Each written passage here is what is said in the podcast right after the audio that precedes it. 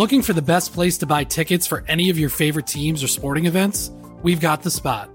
Our partner, StubHub, has been the leading ticket marketplace in the world for over 20 years, providing a 100% guarantee with every order. From a worldwide selection of live events, the widest choice of tickets and industry leading partnerships, StubHub has what you need to purchase with confidence. StubHub, an official partner of The Athletic.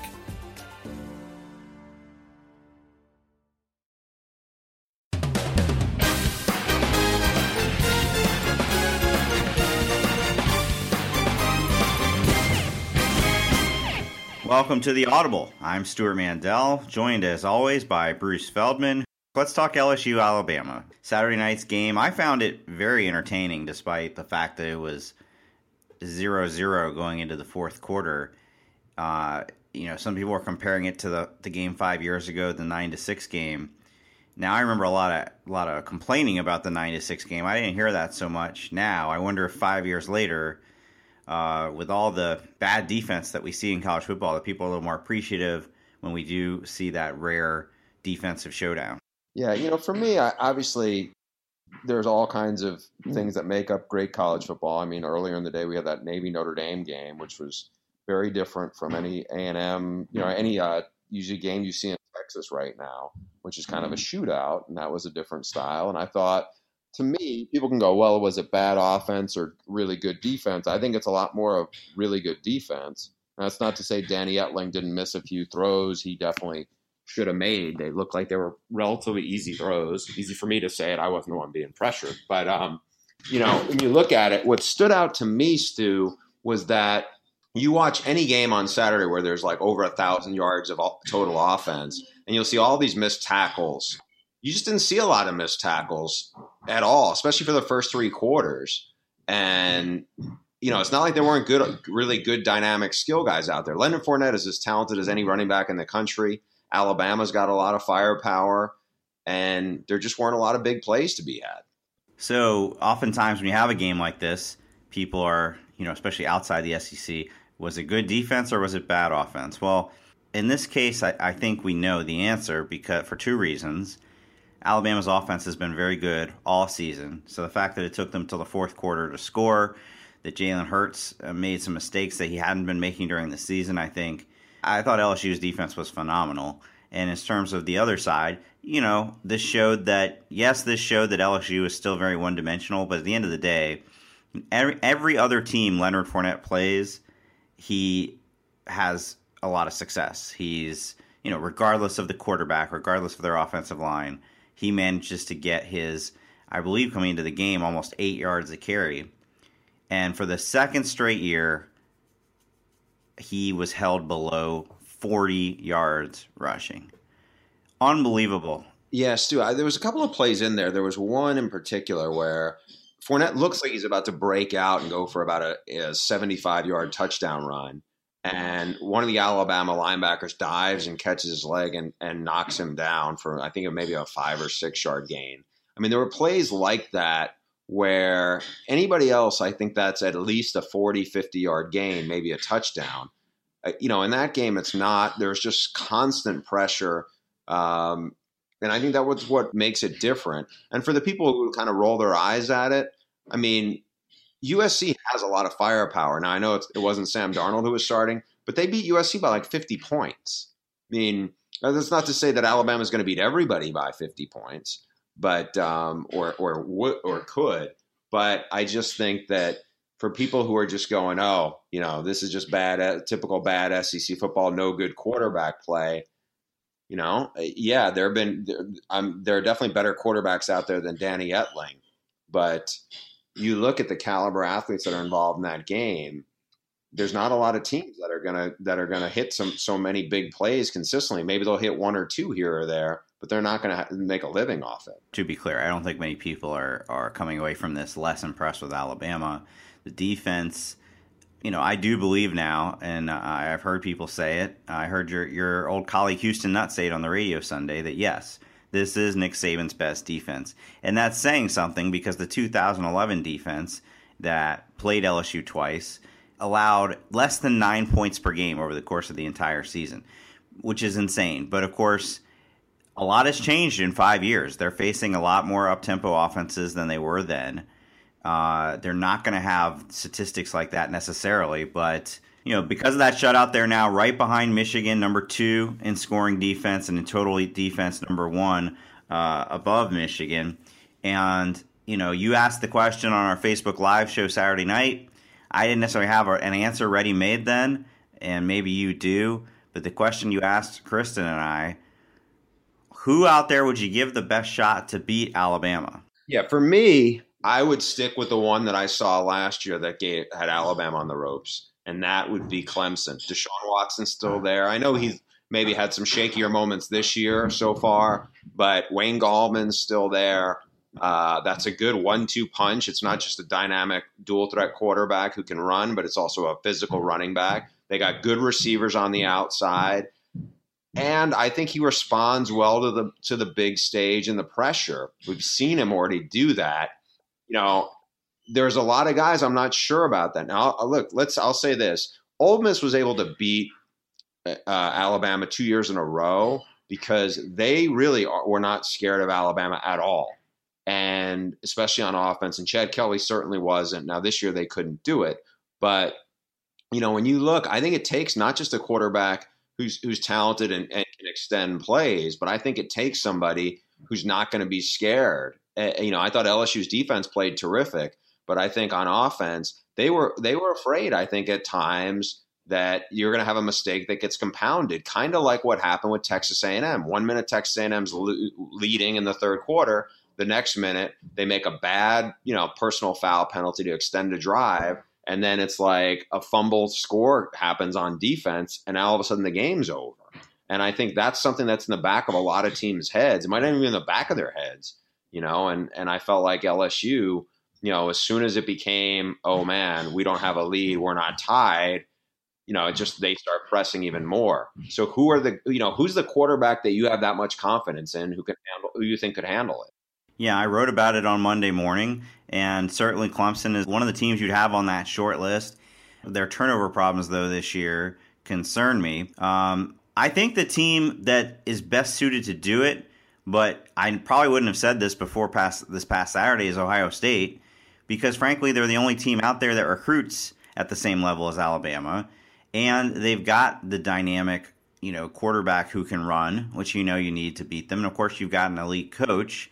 Now, their offense had been, I would say, underachieving for a good month or so of the season, and it really broke out the other night against a Nebraska team that, yes, that Nebraska team was overrated, but I don't think they were that overrated that you would expect them to lose 62 to 3.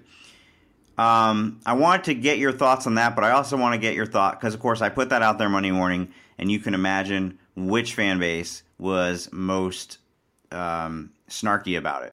Yeah, of course. The, probably the Wolverines. Let me guess. Yeah. Your thoughts? Who would have a better shot against Alabama, Ohio State, or Michigan? I would lean towards Ohio State just because, you know, I'm not. I think JT Barrett's a good quarterback. I don't think JT Barrett is a is a great college quarterback. You know, I think Deshaun Watson is better than him, but because he's more mobile, they do more in the run game. I think that it's more of a challenge for the Alabama defense. You know, I still need to see a lot more from Speight at this point at quarterback. I do think they have really good receivers and a really good tight end, and I think that could be a problem for Alabama. But when I look, you know, I'm not sure. I mean, yeah, I, Ohio State's a fast team. You know, LSU has a lot of speed too, though, and they, you know, they kind of short circuited that. Um, here's a team that we haven't talked about, and I'm curious what you think. The quarterback is not very mobile. He moves okay. But when you look at Washington and the speed they have, they have a I think they have a really good quarterback in Jake Browning. They are good at all three levels of the defense. They can get pressure without needing to blitz. And we know Chris Petersen is a great big game coach. He keeps showing it. Did you give Washington some consideration? So, first of all, real quick about Wilton Speight, he's having a great season. A great season. Uh, there's not even, it's night and day. You nobody would put him in the same breath as Danny Etling, but he doesn't run. And so that was my point about Michigan is I think you can't out Alabama Alabama. Jim Harbaugh's team is a is a run first power running team. Yes, their offense is more imaginative, I would say, than uh, more versatile than LSU's But I just I can't see a team with a traditional drop back quarterback being the team that handles that Alabama defense. Now, granted, Michigan has a great defense of their own, but I don't know that they would that would be enough. So anyway, to your question about Jake Browning and Washington, you know he's having a phenomenal season. He's having, frankly, a Marcus Mariota's kind of season in terms of the ridiculous touchdown to interception ratio of 34 to 3. I love Washington. I love watching Washington. I think they're a very well coached team. The the problem I have, and I said this in the column, is is not anything specific to their team. It's how do you know? I mean, it's been so long since Washington has been on this stage, and even in the course of this season, they have yet to play, um, you know, a game like we we thought it was at the time against Stanford. It was not the game that Clemson had against Louisville, the game that Ohio State and Michigan are going to have against each other. They're just not going to have that kind of game against a elite opponent during the season. So how do we know how they would measure up on that stage? I don't have the foggiest idea. Well, I mean that's the same thing on you know you can say that about Washington. I mean, I think at that point, couldn't you say that about a lot of, uh, you know, you said about a lot on that big stage. I mean, still, I agree with you about Wilton Speight. I think he's really been impressive, and I think Harbaugh and uh, Jedd Fisch have done a really good job with him. If they handle their business in Columbus and do it, then I'll probably think differently. I'm not. I'm picking them to win the game, but I still, you know, want to see it before. I think Alabama is just a, a test on a whole nother level. So let's talk about Ohio State Michigan for a second. I feel like that game is starting to come up on people's minds, uh, especially after what Ohio State did the other night. Well, first of all, give me a percentage chance before we even get to that. Give me a percentage chance that Michigan is finally going on the road and playing a team with a pulse this week at Iowa, Saturday night, prime time. What chance do you give the Hawkeyes? What chance does Iowa have to knock them off? To knock them off in Iowa City Saturday night, Michigan. Uh, I would say seven percent. Seven percent. Iowa is not playing well. There's no question about it. But don't you think this has like the the makings of a trap, much like Mississippi State against A and M? I think Michigan is. Now that's a bad comparison because Michigan has been dominant to this point. A and M was not. Uh, anyway, I would give Iowa a twenty percent chance. You give them twenty percent. I would have said higher if it wasn't just the case where Penn State just just lit up Iowa. They did, but that was in State College. This will be in, in Iowa uh, at night. I don't know. This is a team with much better defensive personnel than the one that just that just handled Iowa. Right.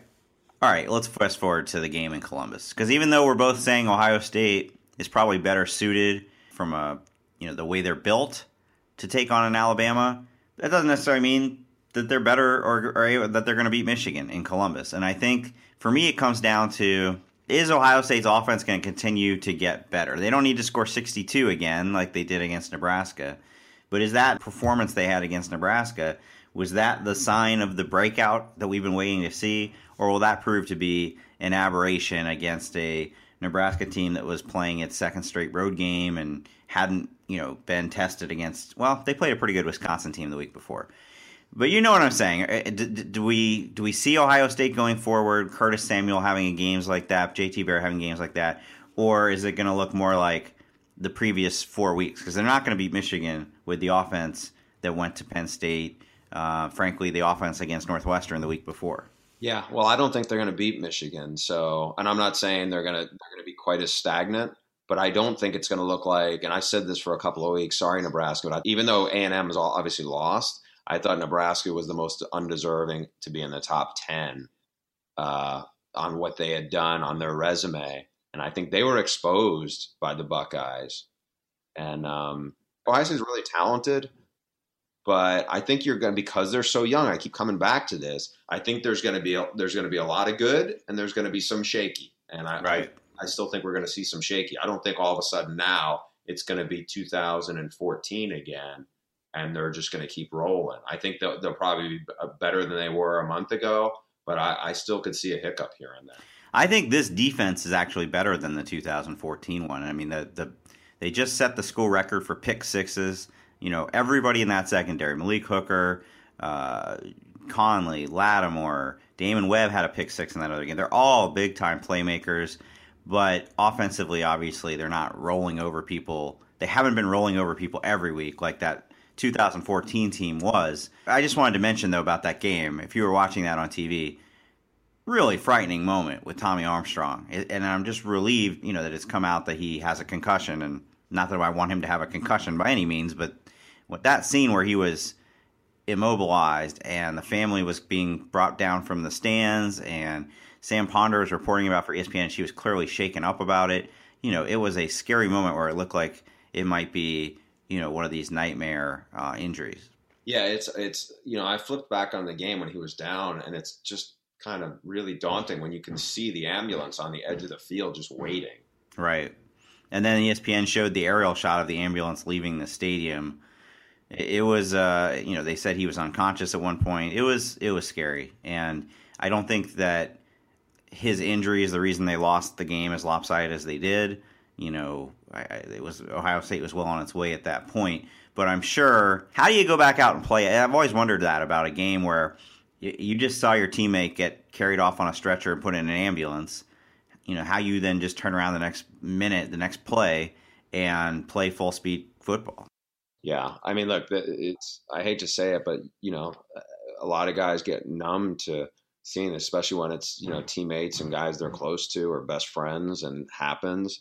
Um, you know, no matter what age you are, I mean, it, it takes a special kind of focus to be able to just kind of you know move on. You see it all the time where guys get either carried off the field, some occasionally carted off the field, and it's just even we as fans.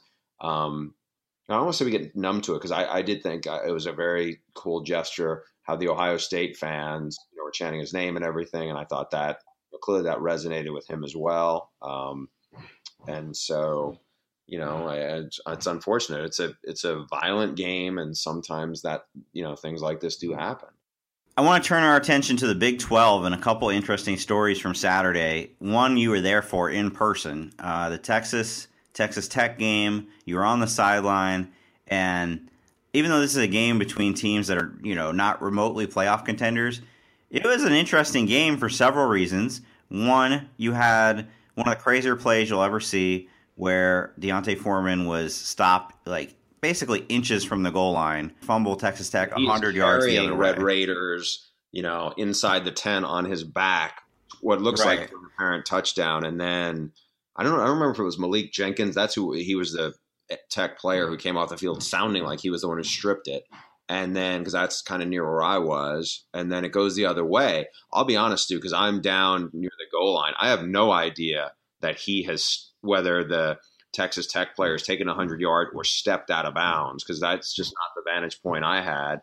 And everybody in the stadium felt like they were focusing in on whether whether Foreman scored, not whether the Texas Tech player right. scored.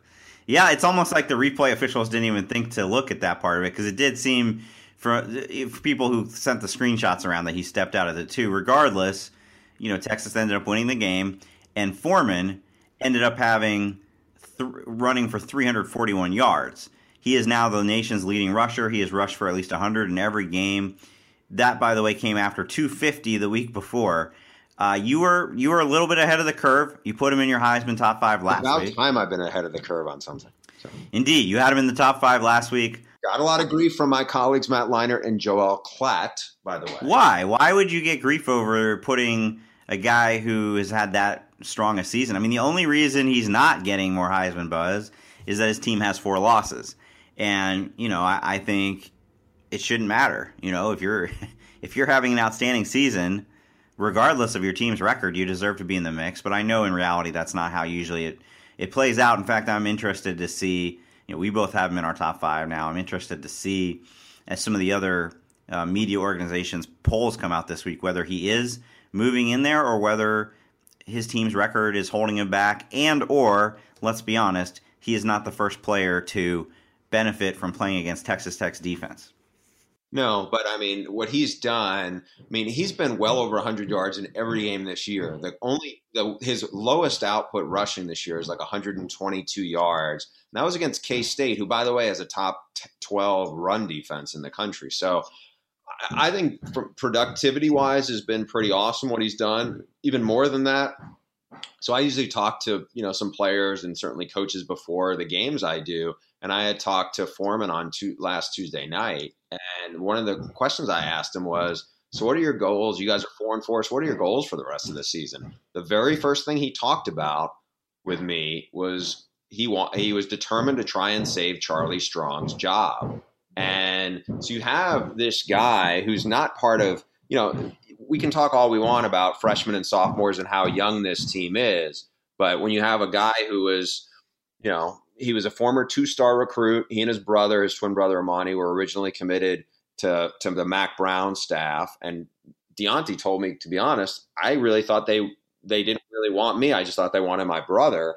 When Mack is out, they you know kind of think about reopening their recruitment and decide, hey, we're going to take an official visit Missouri. And then he said, you know, we just kind of connected with Charlie Strong, and we felt this is a place we need to be. And so, what I think has been fascinating for me to see is we've talked so much about whether Charlie Strong is going to survive this season and be the head coach at Texas.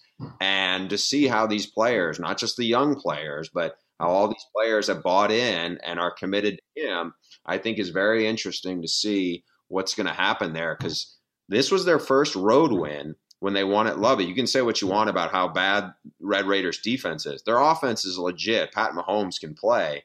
And they did a decent job relatively speaking, of slowing them down. And since Charlie Strong has taken over the defense, and I looked this up, their last four opponents are averaging 10 points under their season average. And that's that's a testament to this young defense starting to come of age. So what do you think? I feel like we've been debating this topic for two years. Is he going to end up saving his job? You know what? I really think it's going to come down to this weekend. If they can get another win against West Virginia, who's very good, and they win this game, then it's three in a row. They go on the road for their last road trip, and it's to Kansas, who stinks. I don't see them losing that.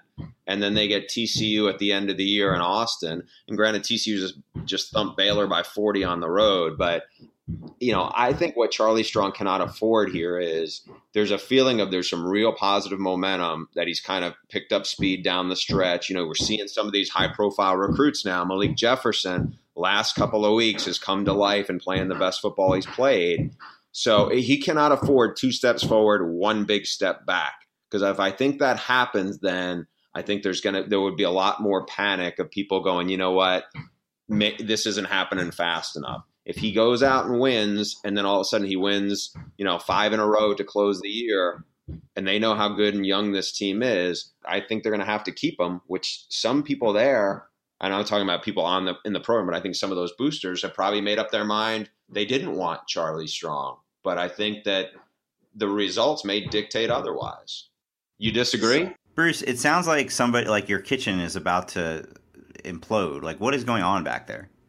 There is construction going on, Stu. They're doing roof work in our development, so I apologize for what sounds like uh, we're being under attack. It does. It sounds like uh, the construction is going on inside your house, but uh, I guess we'll, we'll trudge on. We'll persevere. I think that you're right. I think if he can win the remaining games, he's going to save his job. But there are two I think they're going to be pretty hard, starting with this one against West Virginia. It's a good thing it's in Austin and not in Morgantown. Uh, you know, this is going to be a much tougher defense than the one they faced last week. And then, you know, after what TCU did to Baylor, finally looking like the team I thought they might coming into the season, that Friday Thanksgiving weekend game in Austin is no longer a gimme. So, you know, I think if he does pull it off, it'll have been a, a remarkable run at the end of the season, given where they were a month ago. Now, speaking of that TCU Baylor game, what a clusterfuck. There's no other way to describe it. What's going on with Baylor football right now? Uh, Wait, did you just did you just cuss? I did. Wow, you, have inspired me. Somebody asked recently, "What's the threshold before they start putting that explicit label on iTunes?" And I, I don't have the foggiest idea. I don't even know who decides that. Is there somebody in Apple headquarters that listens to all the podcasts and decides whether or not they're explicit or not? I don't know. I like the idea, Stu. You are starting to work blue. It is very cool. How low will you go, by the way? What do you mean? Like you know, like how low will you go with some of your profanity? How blue will it get? How low? Yeah, we'll have to. I guess we'll have to find out. All right, tune in next week. Stu is going to drop the c word. I no, we're not going there. I don't. Okay. I don't plan these things. I assume you don't either. We get a lot of feedback about it. Frankly, your cussing seems to be one of the most popular features of this podcast. So, you know, it dawned on me the other day because obviously I'm comfortable on this. Not say that I'm not comfortable when I do radio, but I, I, Andy Staples asked me to do his Sirius show Sunday, and um, I please tell me you didn't curse on there. No, I don't think I did. but I would, you know, I'd been delayed on a plane and everything like three hours, and I'm pretty exhausted. And I'm very comfortable at that point. I'm kind of like trying to multitask a little bit. And I'm like, it, it dawned on me, I was like, just remember where you're at because like this is way more loose or whatever. I think on on the Joel Klatt breaking the huddle show. I mean, I don't know. I don't know how Dr. Pepper would feel about it, but I feel like you could kind of maybe straddle that fence there. Um, I, I want you to go on in the show and say F Larry Culpepper. See how that goes. Yeah, I know my audience here or whatever, but um, I'm glad to see you are you are feeling very comfortable to let your proverbial hair down.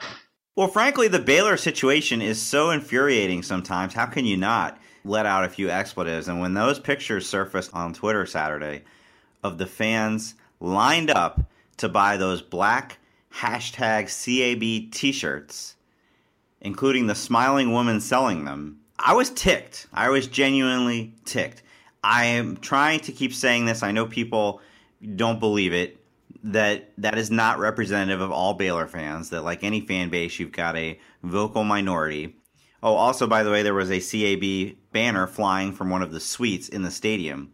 The people that are doing this, what do they think they're accomplishing other than making their entire fan base look like completely insensitive to rape victims, completely clueless if they think this is going to help bring Art Briles back.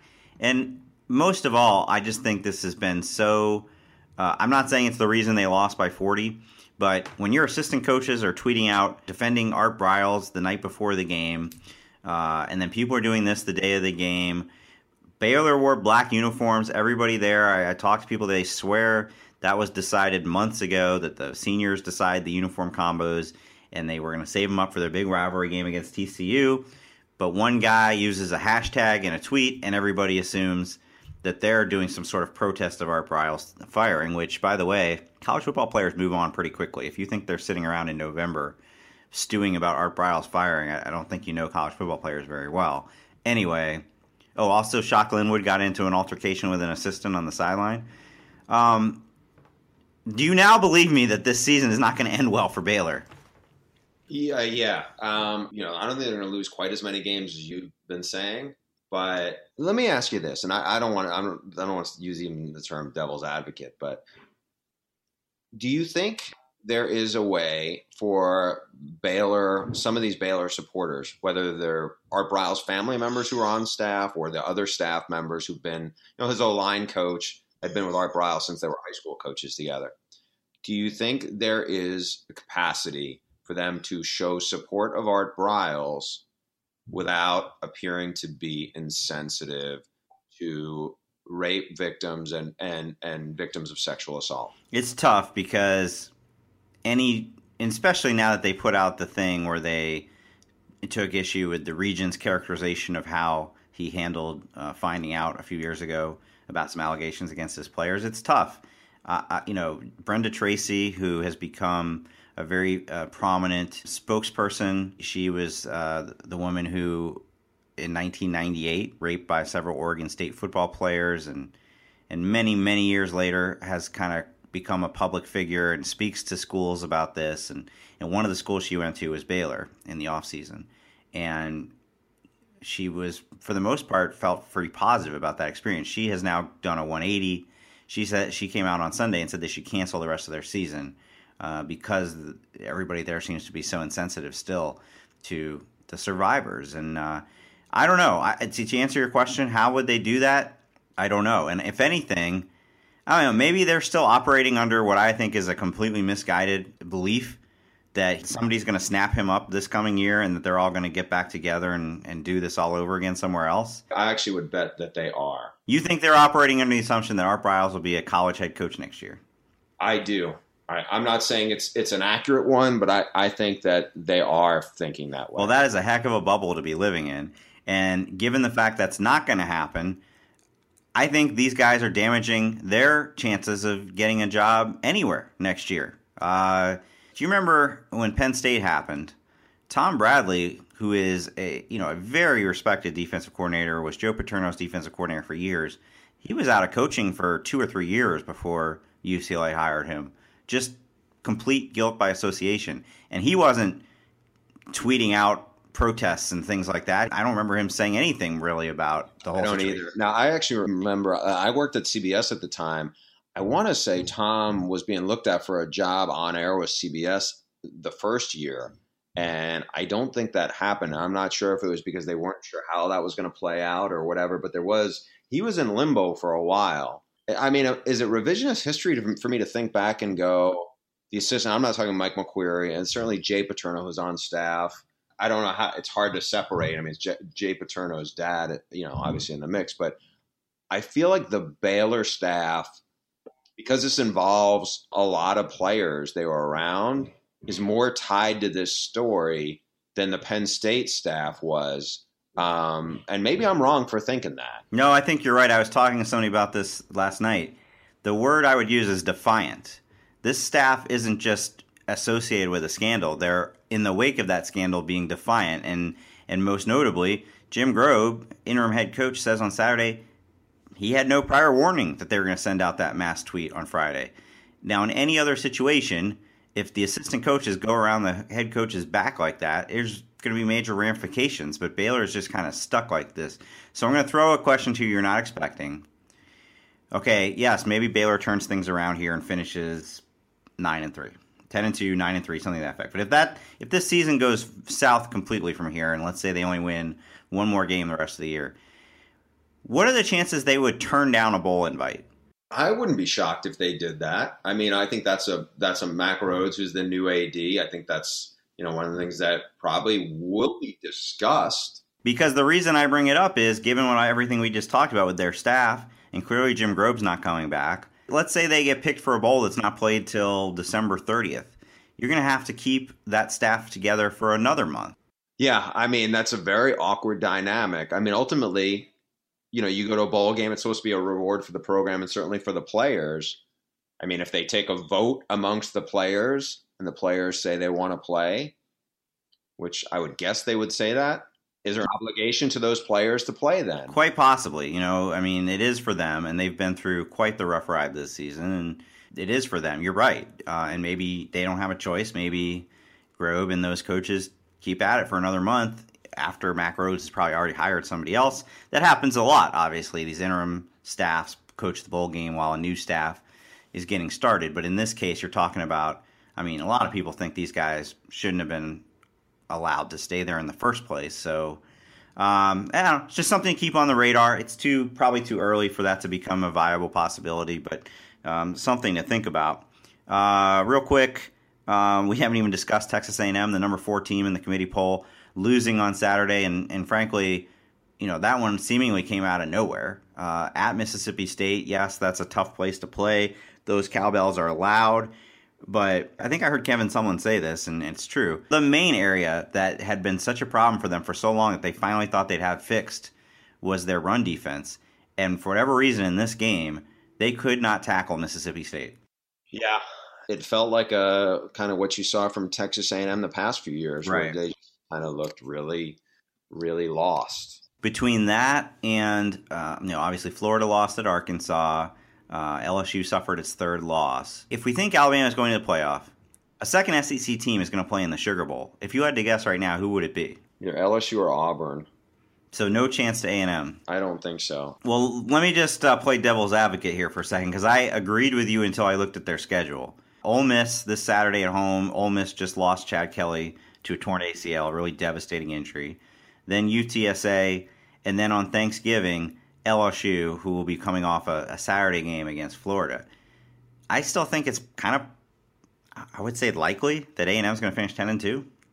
It's possible. I mean, look, the, to me, the challenging there one is LSU coming in there at the end of the year. What could be a fascinating subplot, and maybe there's only like eight people who would get this, but the idea that Ed Orgeron's job at LSU could be determined by facing his old nemesis and former colleague Noel Mazzone's offense in a season finale because that's what happened with USC and UCLA three years ago. Okay, that wasn't where I thought you were going. Uh, I thought you were going with you know Chavis against LSU. Is that true? Do you consider Orgeron and, and Mazzone to be nemesis? I would say nemesis. I know they're not buddies. I know that it was a very tough tough uh, working relationship at the end. I mean, Orgeron has said as much. He didn't, you know, he was very tough on Noel. He didn't. He wanted Noel to run the offense that Noel really didn't want to run at the end. And look, I was around. I wasn't around the year. You know, he coached there three years. I was around the last two. I was not really around. I was there briefly. And I think I went down in the spring his when he first got there. But so I don't know, you know, exactly the dynamic what it was like then. I do know that you know, he could be a very tough guy to work for, exceptionally tough mm-hmm. when he was at Ole Miss. And, you know, I, I know that there was there was a little bit of an awkward situation there, no question. So maybe I'm thinking about this stuff more now because I do the bowl projections and I'm thinking far beyond the playoff. So questions like which SEC team goes to the Sugar Bowl are on my mind. And to that point, if we think Washington's going to the playoff, which Pac 12 team, Colorado, Washington State, or Utah, is going to be in the Rose Bowl. If you watch the Colorado UCLA game the other night, Colorado's got a great defense, but uh, that was an ugly, ugly game. And in fact, they scored, I believe, what, 10 of their 20 points on special teams? Or no, they had one punt return touchdown, then another long return set up another score. Um, so that that's believable. But then. Rank me right now your top three teams in the Pac 12 Washington 1, Washington State 2, Colorado 3. Come on, Stew. Come over to where I think you're going to go. Oh, well, you know what? Uh, let me. Sorry, USC three. Who was who was two? Washington one, Washington State two, USC three. Who was three? USC. That's right. Okay, so we are in. You know what? Even though I have Utah on Thursday night at ASU, I think the way Sam Darnold has played and the and the juice he's given them. Also, when you talk to coaches in the league, and I've you know done enough Pac-12 games, they said USC is the most physical team in the conference. It's been felt like it, it hasn't been that way for a little while, but now it is. Um, they're not great up front on defense, but I think they're right now the third best team in in the conference. They're a much different team than they were at the beginning of the season. It's absolutely ridiculous that they're not in the polls this week. I think they'll be in the committee rankings, but you know, three lost Florida States in there. You know, come on, I'm taking USC right now. Uh, so that makes for a very interesting game in Seattle this weekend. I think Washington wins, and, and, and a big reason why is that's such a huge home field advantage they have there, and the place will be rocking. Game day is going to be there, and and frankly, Washington hasn't shown us anything to this point to think they would lose to USC. And so the problem then is, you know, in terms of that bowl conversation we were just having, even if you think if you were doing a Pac-12 power ranking, even if you think they're one of the three, two or three best teams, they're gonna if they lose this game, they're gonna have four losses already. Agree. I mean, that's that's a very interesting situation that I think not a lot of people outside of you know this time zone or even it's even on their radar. Frankly, the polls this week told me that just nobody's watching Pac-12 football. it's uh, it's it's you know not surprising to me in that, and we talked about this I believe last week that when your brand name programs are down, uh, then people pay even less attention to the Pac-12 than they already do. But SC is one of their brand name programs. SC is playing better. I think everybody just you know forgot about them after the one and three start, and I I guess I can't say I entirely blame them, but you know they've been playing on TV. They've been playing. Oh, you know, a Thursday night game that everybody could have watched. Uh, but you know they're missing out. Sam Darnold's a really good player, and we'll see what happens down the stretch. But yeah, there's a very interesting subplot there with, well, the, I mean, first of all, okay, you just said you think Washington State's going to win at Colorado. Do you think they can beat Washington at home in the Apple Cup? Because if they do, Washington might go from projected playoff team to not winning its division. Um, they can beat them. I don't think they will because I don't think right now.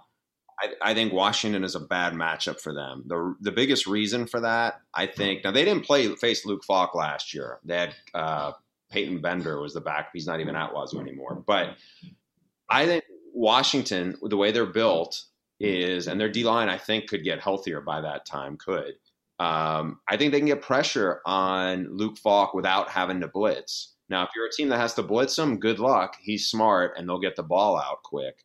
But one of these teams that can sit there and drop seven, drop eight, it gives Wazoo problems. Now, that's not to say that they couldn't be a problem, but Also, one of the stories, and I don't think a lot of people are following outside of the Washington area, is Washington State is without their best interior lineman, Robert Barber. He got expelled. Uh, they obviously were able to handle it the last couple of weeks, but I think against a team that really runs the ball very well, like Washington does, I think they would miss him. And I, I mean, I know there's been appeals and all this talk about him maybe coming back. I mean, I, I, I don't know anything personally about whether he's going to come back or not. I, my hunch is he probably won't. I kind of chuckle that you saying I don't think many people. I don't think many people outside of the state of Washington could name two Washington State players. Nobody's watching Washington State, which is a shame because they're an exciting team, and maybe they know Luke Falk, but uh, sometimes it, Pullman is like, I mean, you, you play college football in Pullman or Corvallis, you're just so far removed. You know, who's an? I'm trying to think who's an equivalent team. Um, Arkansas. People No, have probably seen Arkansas close. play much more this year than Washington State. there really isn't any comparison to to what you have there just because they're on first of all when you're in the Pac-12 you have the chance to be on an island I mean look Kyle Whittingham's won a ton of games and I don't think most people in the uh, SEC footprint would recognize him if he walked into their business Right. All right, we'll get back to the podcast in a minute, but first, I want to tell you about our sponsors today. The first one is Quicken Loans. Rocket Mortgage by Quicken Loans, in fact, proudly supports the Audible. Rocket Mortgage brings the mortgage approval process into the 21st century.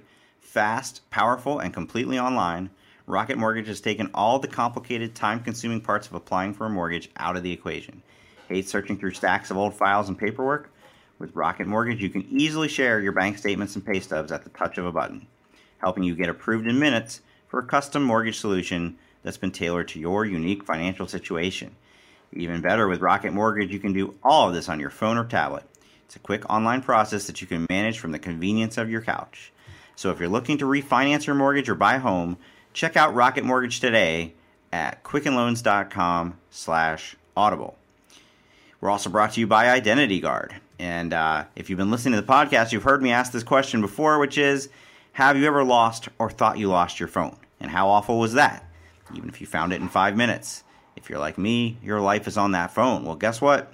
Identity thieves know that too. And when your lost phone winds up in the hands of an identity thief, it can be the beginning of a disaster, financially, emotionally, even physically, that could take years to unwind. That's why you can help protect yourself with Identity Guard. With Identity Guard, you get a protection from a company that's been in the business for over 20 years, one that's helped protect more than 47 million people. Identity Guard continuously monitors millions of transactions and articles and sends you the news, tools, and guidance you need to minimize your risk. Plus, if you were to become a victim of identity theft, Identity Guard's victim recovery specialist will be there to help you through the recovery process. Identity Guard even offers identity theft insurance with coverage of up to $1 million. So get the identity theft protection service that's right for you. Visit Identity Guard at identityguard.com slash podcast. That's identityguard.com slash podcast. Uh, you've got a busy, busy week this week. You are going to be sideline reporter for two games, including Utah at ASU on Thursday night. So you're not going to be able to do the second podcast this week. And we love to get to the mailbag every week. all right here we go mailbag Rob It's the mailbag from a computer, so not literally a bag, but just mail. Okay. Um, we've got a reader. He keeps emailing. He really wants us to talk about UCLA. It's Zach Zimmerman from New York City. Hey, Bruce and Stew. As a UCLA fan, I'm conflicted about Jim Mora. On one hand, he re energized a very sleepy program, but on the other hand, his teams have woefully underperformed. Since 2012, UCLA's average recruiting class, according to Scout, is 10th nationally. The average recruiting class for four of the teams they beat this year is 47th. How is losing to teams with far inferior talent anything but bad coaching? And should he be on the hot seat?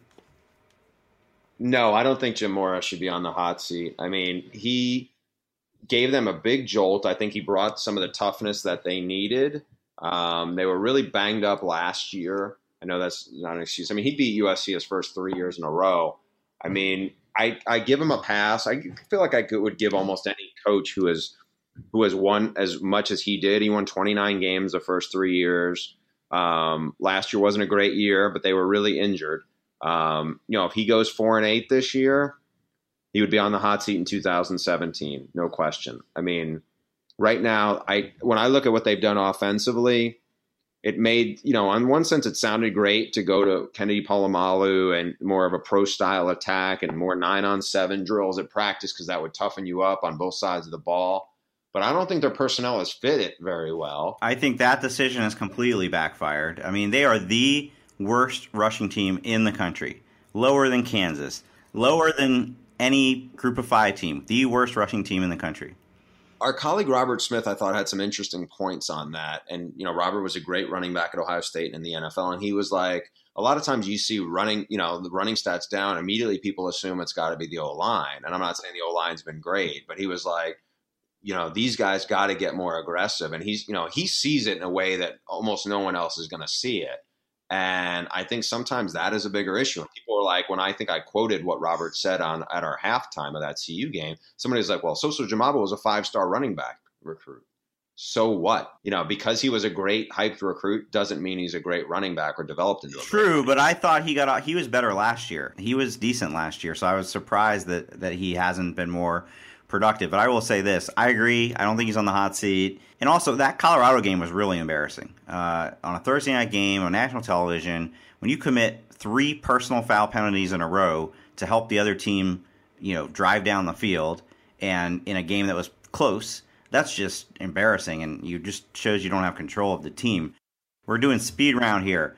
Uh, Joe from Greenville, South Carolina, Stuart and Bruce, longtime listener, first time mailbag writer. Thank you. He mentions that I've previously said that there's no chance for undefeated Power Five champs, but you know those four looked really good this past weekend. So after viewing the Saturday's blowouts, how many of those four teams do you still believe will finish 13 and 0? Um, I think it'll be two. My gut says it's not going to be three undefeated teams. That's extremely rare. But I don't see Alabama losing. I don't see Clemson losing. Uh, maybe Clemson could lose in the ACC title game to Virginia Tech, maybe, uh, or or UNC. I think Washington has the biggest chance of losing. Washington could lose down the stretch, no question about that. Washington could lose to USC. I don't think they will, but they could. They could lose that. They could certainly lose the Apple Cup. I think a Washington Colorado Pac-12 championship game would be fascinating. I, think, I assume Washington would win, but that Colorado defense, man, it does not get enough credit. It is good. Uh, Brian Smith from Rock Hill, South Carolina. Stew, do you know who's from Rock Hill, South Carolina? Uh, Hootie? I have no idea where he's from. Jadeveon Clowney is from there. That's right. as right. well as I think our buddy Chris Low. Um, anyway, uh, hey guys, when coaches get fired or retire, there is usually a grace period of rebuilding given to the next head coach. I don't think that UGA's cupboard was considered as empty as South Carolina's, but but there they are, tied for fourth in the weak SEC East. I never understood the assumption that Kirby Smart was an upgrade over Mark Richt anyway. Does UGA have a buyer's remorse right now? Just going to point out, he wrote that email before this past weekend when Georgia beat Kentucky, thankfully for Kirby Smart, and I don't believe they're still tied for fourth. But uh, do they have buyer's remorse? No, I don't think so, but it just kind of affirms what I thought at the time. Not that they shouldn't have fired Mark Richt, because I do think, you know, the program had gone stale. But why was Kirby Smart the only guy even considered? There was no real coaching search. He was their guy from day one, despite having never been a head coach. And obviously, everybody loves the Nick Saban tree, and some of those guys have worked out great, like Jimbo Fisher, and some of them have not. So I don't think it was a guarantee that he would come back to his alma mater and have resounding success. But uh, you know, you got to give guys a little bit of a great, like he said, you know, first year head coach, learning on the job. Mark Richt had a pretty rough first year at Georgia, as I recall, and then the next year they won the SEC. So I think uh, it's a little too early to be talking buyers remorse. Yeah, same here. I mean, look, he's six, seven, six of the seven new starters in the defensive front, young quarterback, shaky offensive line. I mean, yes, the SEC East is awful this year, but you know it's tough. I mean, this guy, like Will Muschamp, was learning in his first big job, and it's a heavyweight job you know, I think if this was year three at this point, I would be more concerned. But I think you got to give him a chance. You can't expect him to to hit the ground running and be a be Nick Saban his first job as a head coach. I think part of the problem is he's trying to be Nick Saban, and it's such a huge culture change from a Mark Richt program to a Nick Saban program. Our last question for today, I got to give credit to the name. It comes from Jim Swarthout in Los Angeles. Do you get the reference, Bruce? Uh, it's a Chevy Chase thing. Jim Swarthout was uh, Alan Stanwyk's realtor in Fletch. I remember it. Hey, Stew and Bruce, ignoring the silliness of A&M's rank in the first CFP rankings, It appears as usual that the committee only rewards a strong non conference schedule if you win the games. A school is better off scheduling two mediocre Power 5 programs, say Arizona and Minnesota, than in Alabama or Clemson or Wisconsin. Does anyone really believe that Washington would have been ranked fifth if they had lost to Alabama instead of beating Rutgers? Of course not. In other words, don't go full Baylor, but don't go USC either. I don't disagree with them. Yes, I think it is. I mean, I hate to say it, but you still have enough flexibility if you're in a pretty good league. I mean, it still comes back to you have less margin for error, but I think the odds are in your favor. I'm not a mathematician. Maybe I'll be proven wrong in some emailer, but do you agree? Well, I think that there's a big reward, obviously, for winning one of those games. But you look at Oklahoma right now, and they're really behind the eight ball, even though they're six and zero oh in the Big Twelve.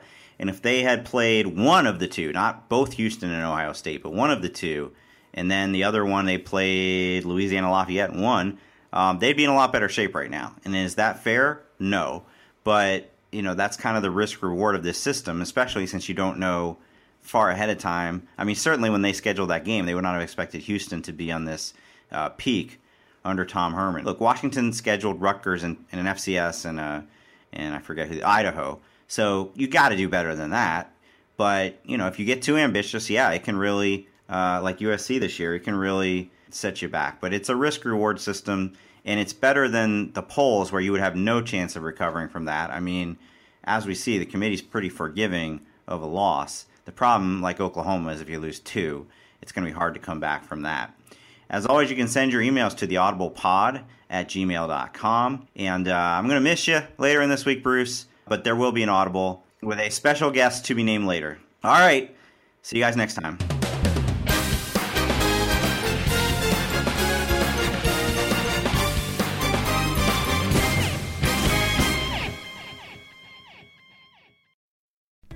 As you've probably heard by now, we've teamed up with BetMGM this season. We'll be using BetMGM lines to make all of our picks, and we'll have special offers for our listeners each week. If you haven't signed up for BetMGM yet, use bonus code The Athletic, and you'll get a one-year subscription to The Athletic plus up to a fifteen hundred dollar first bet offer on your first wager with BetMGM. Here's how it works.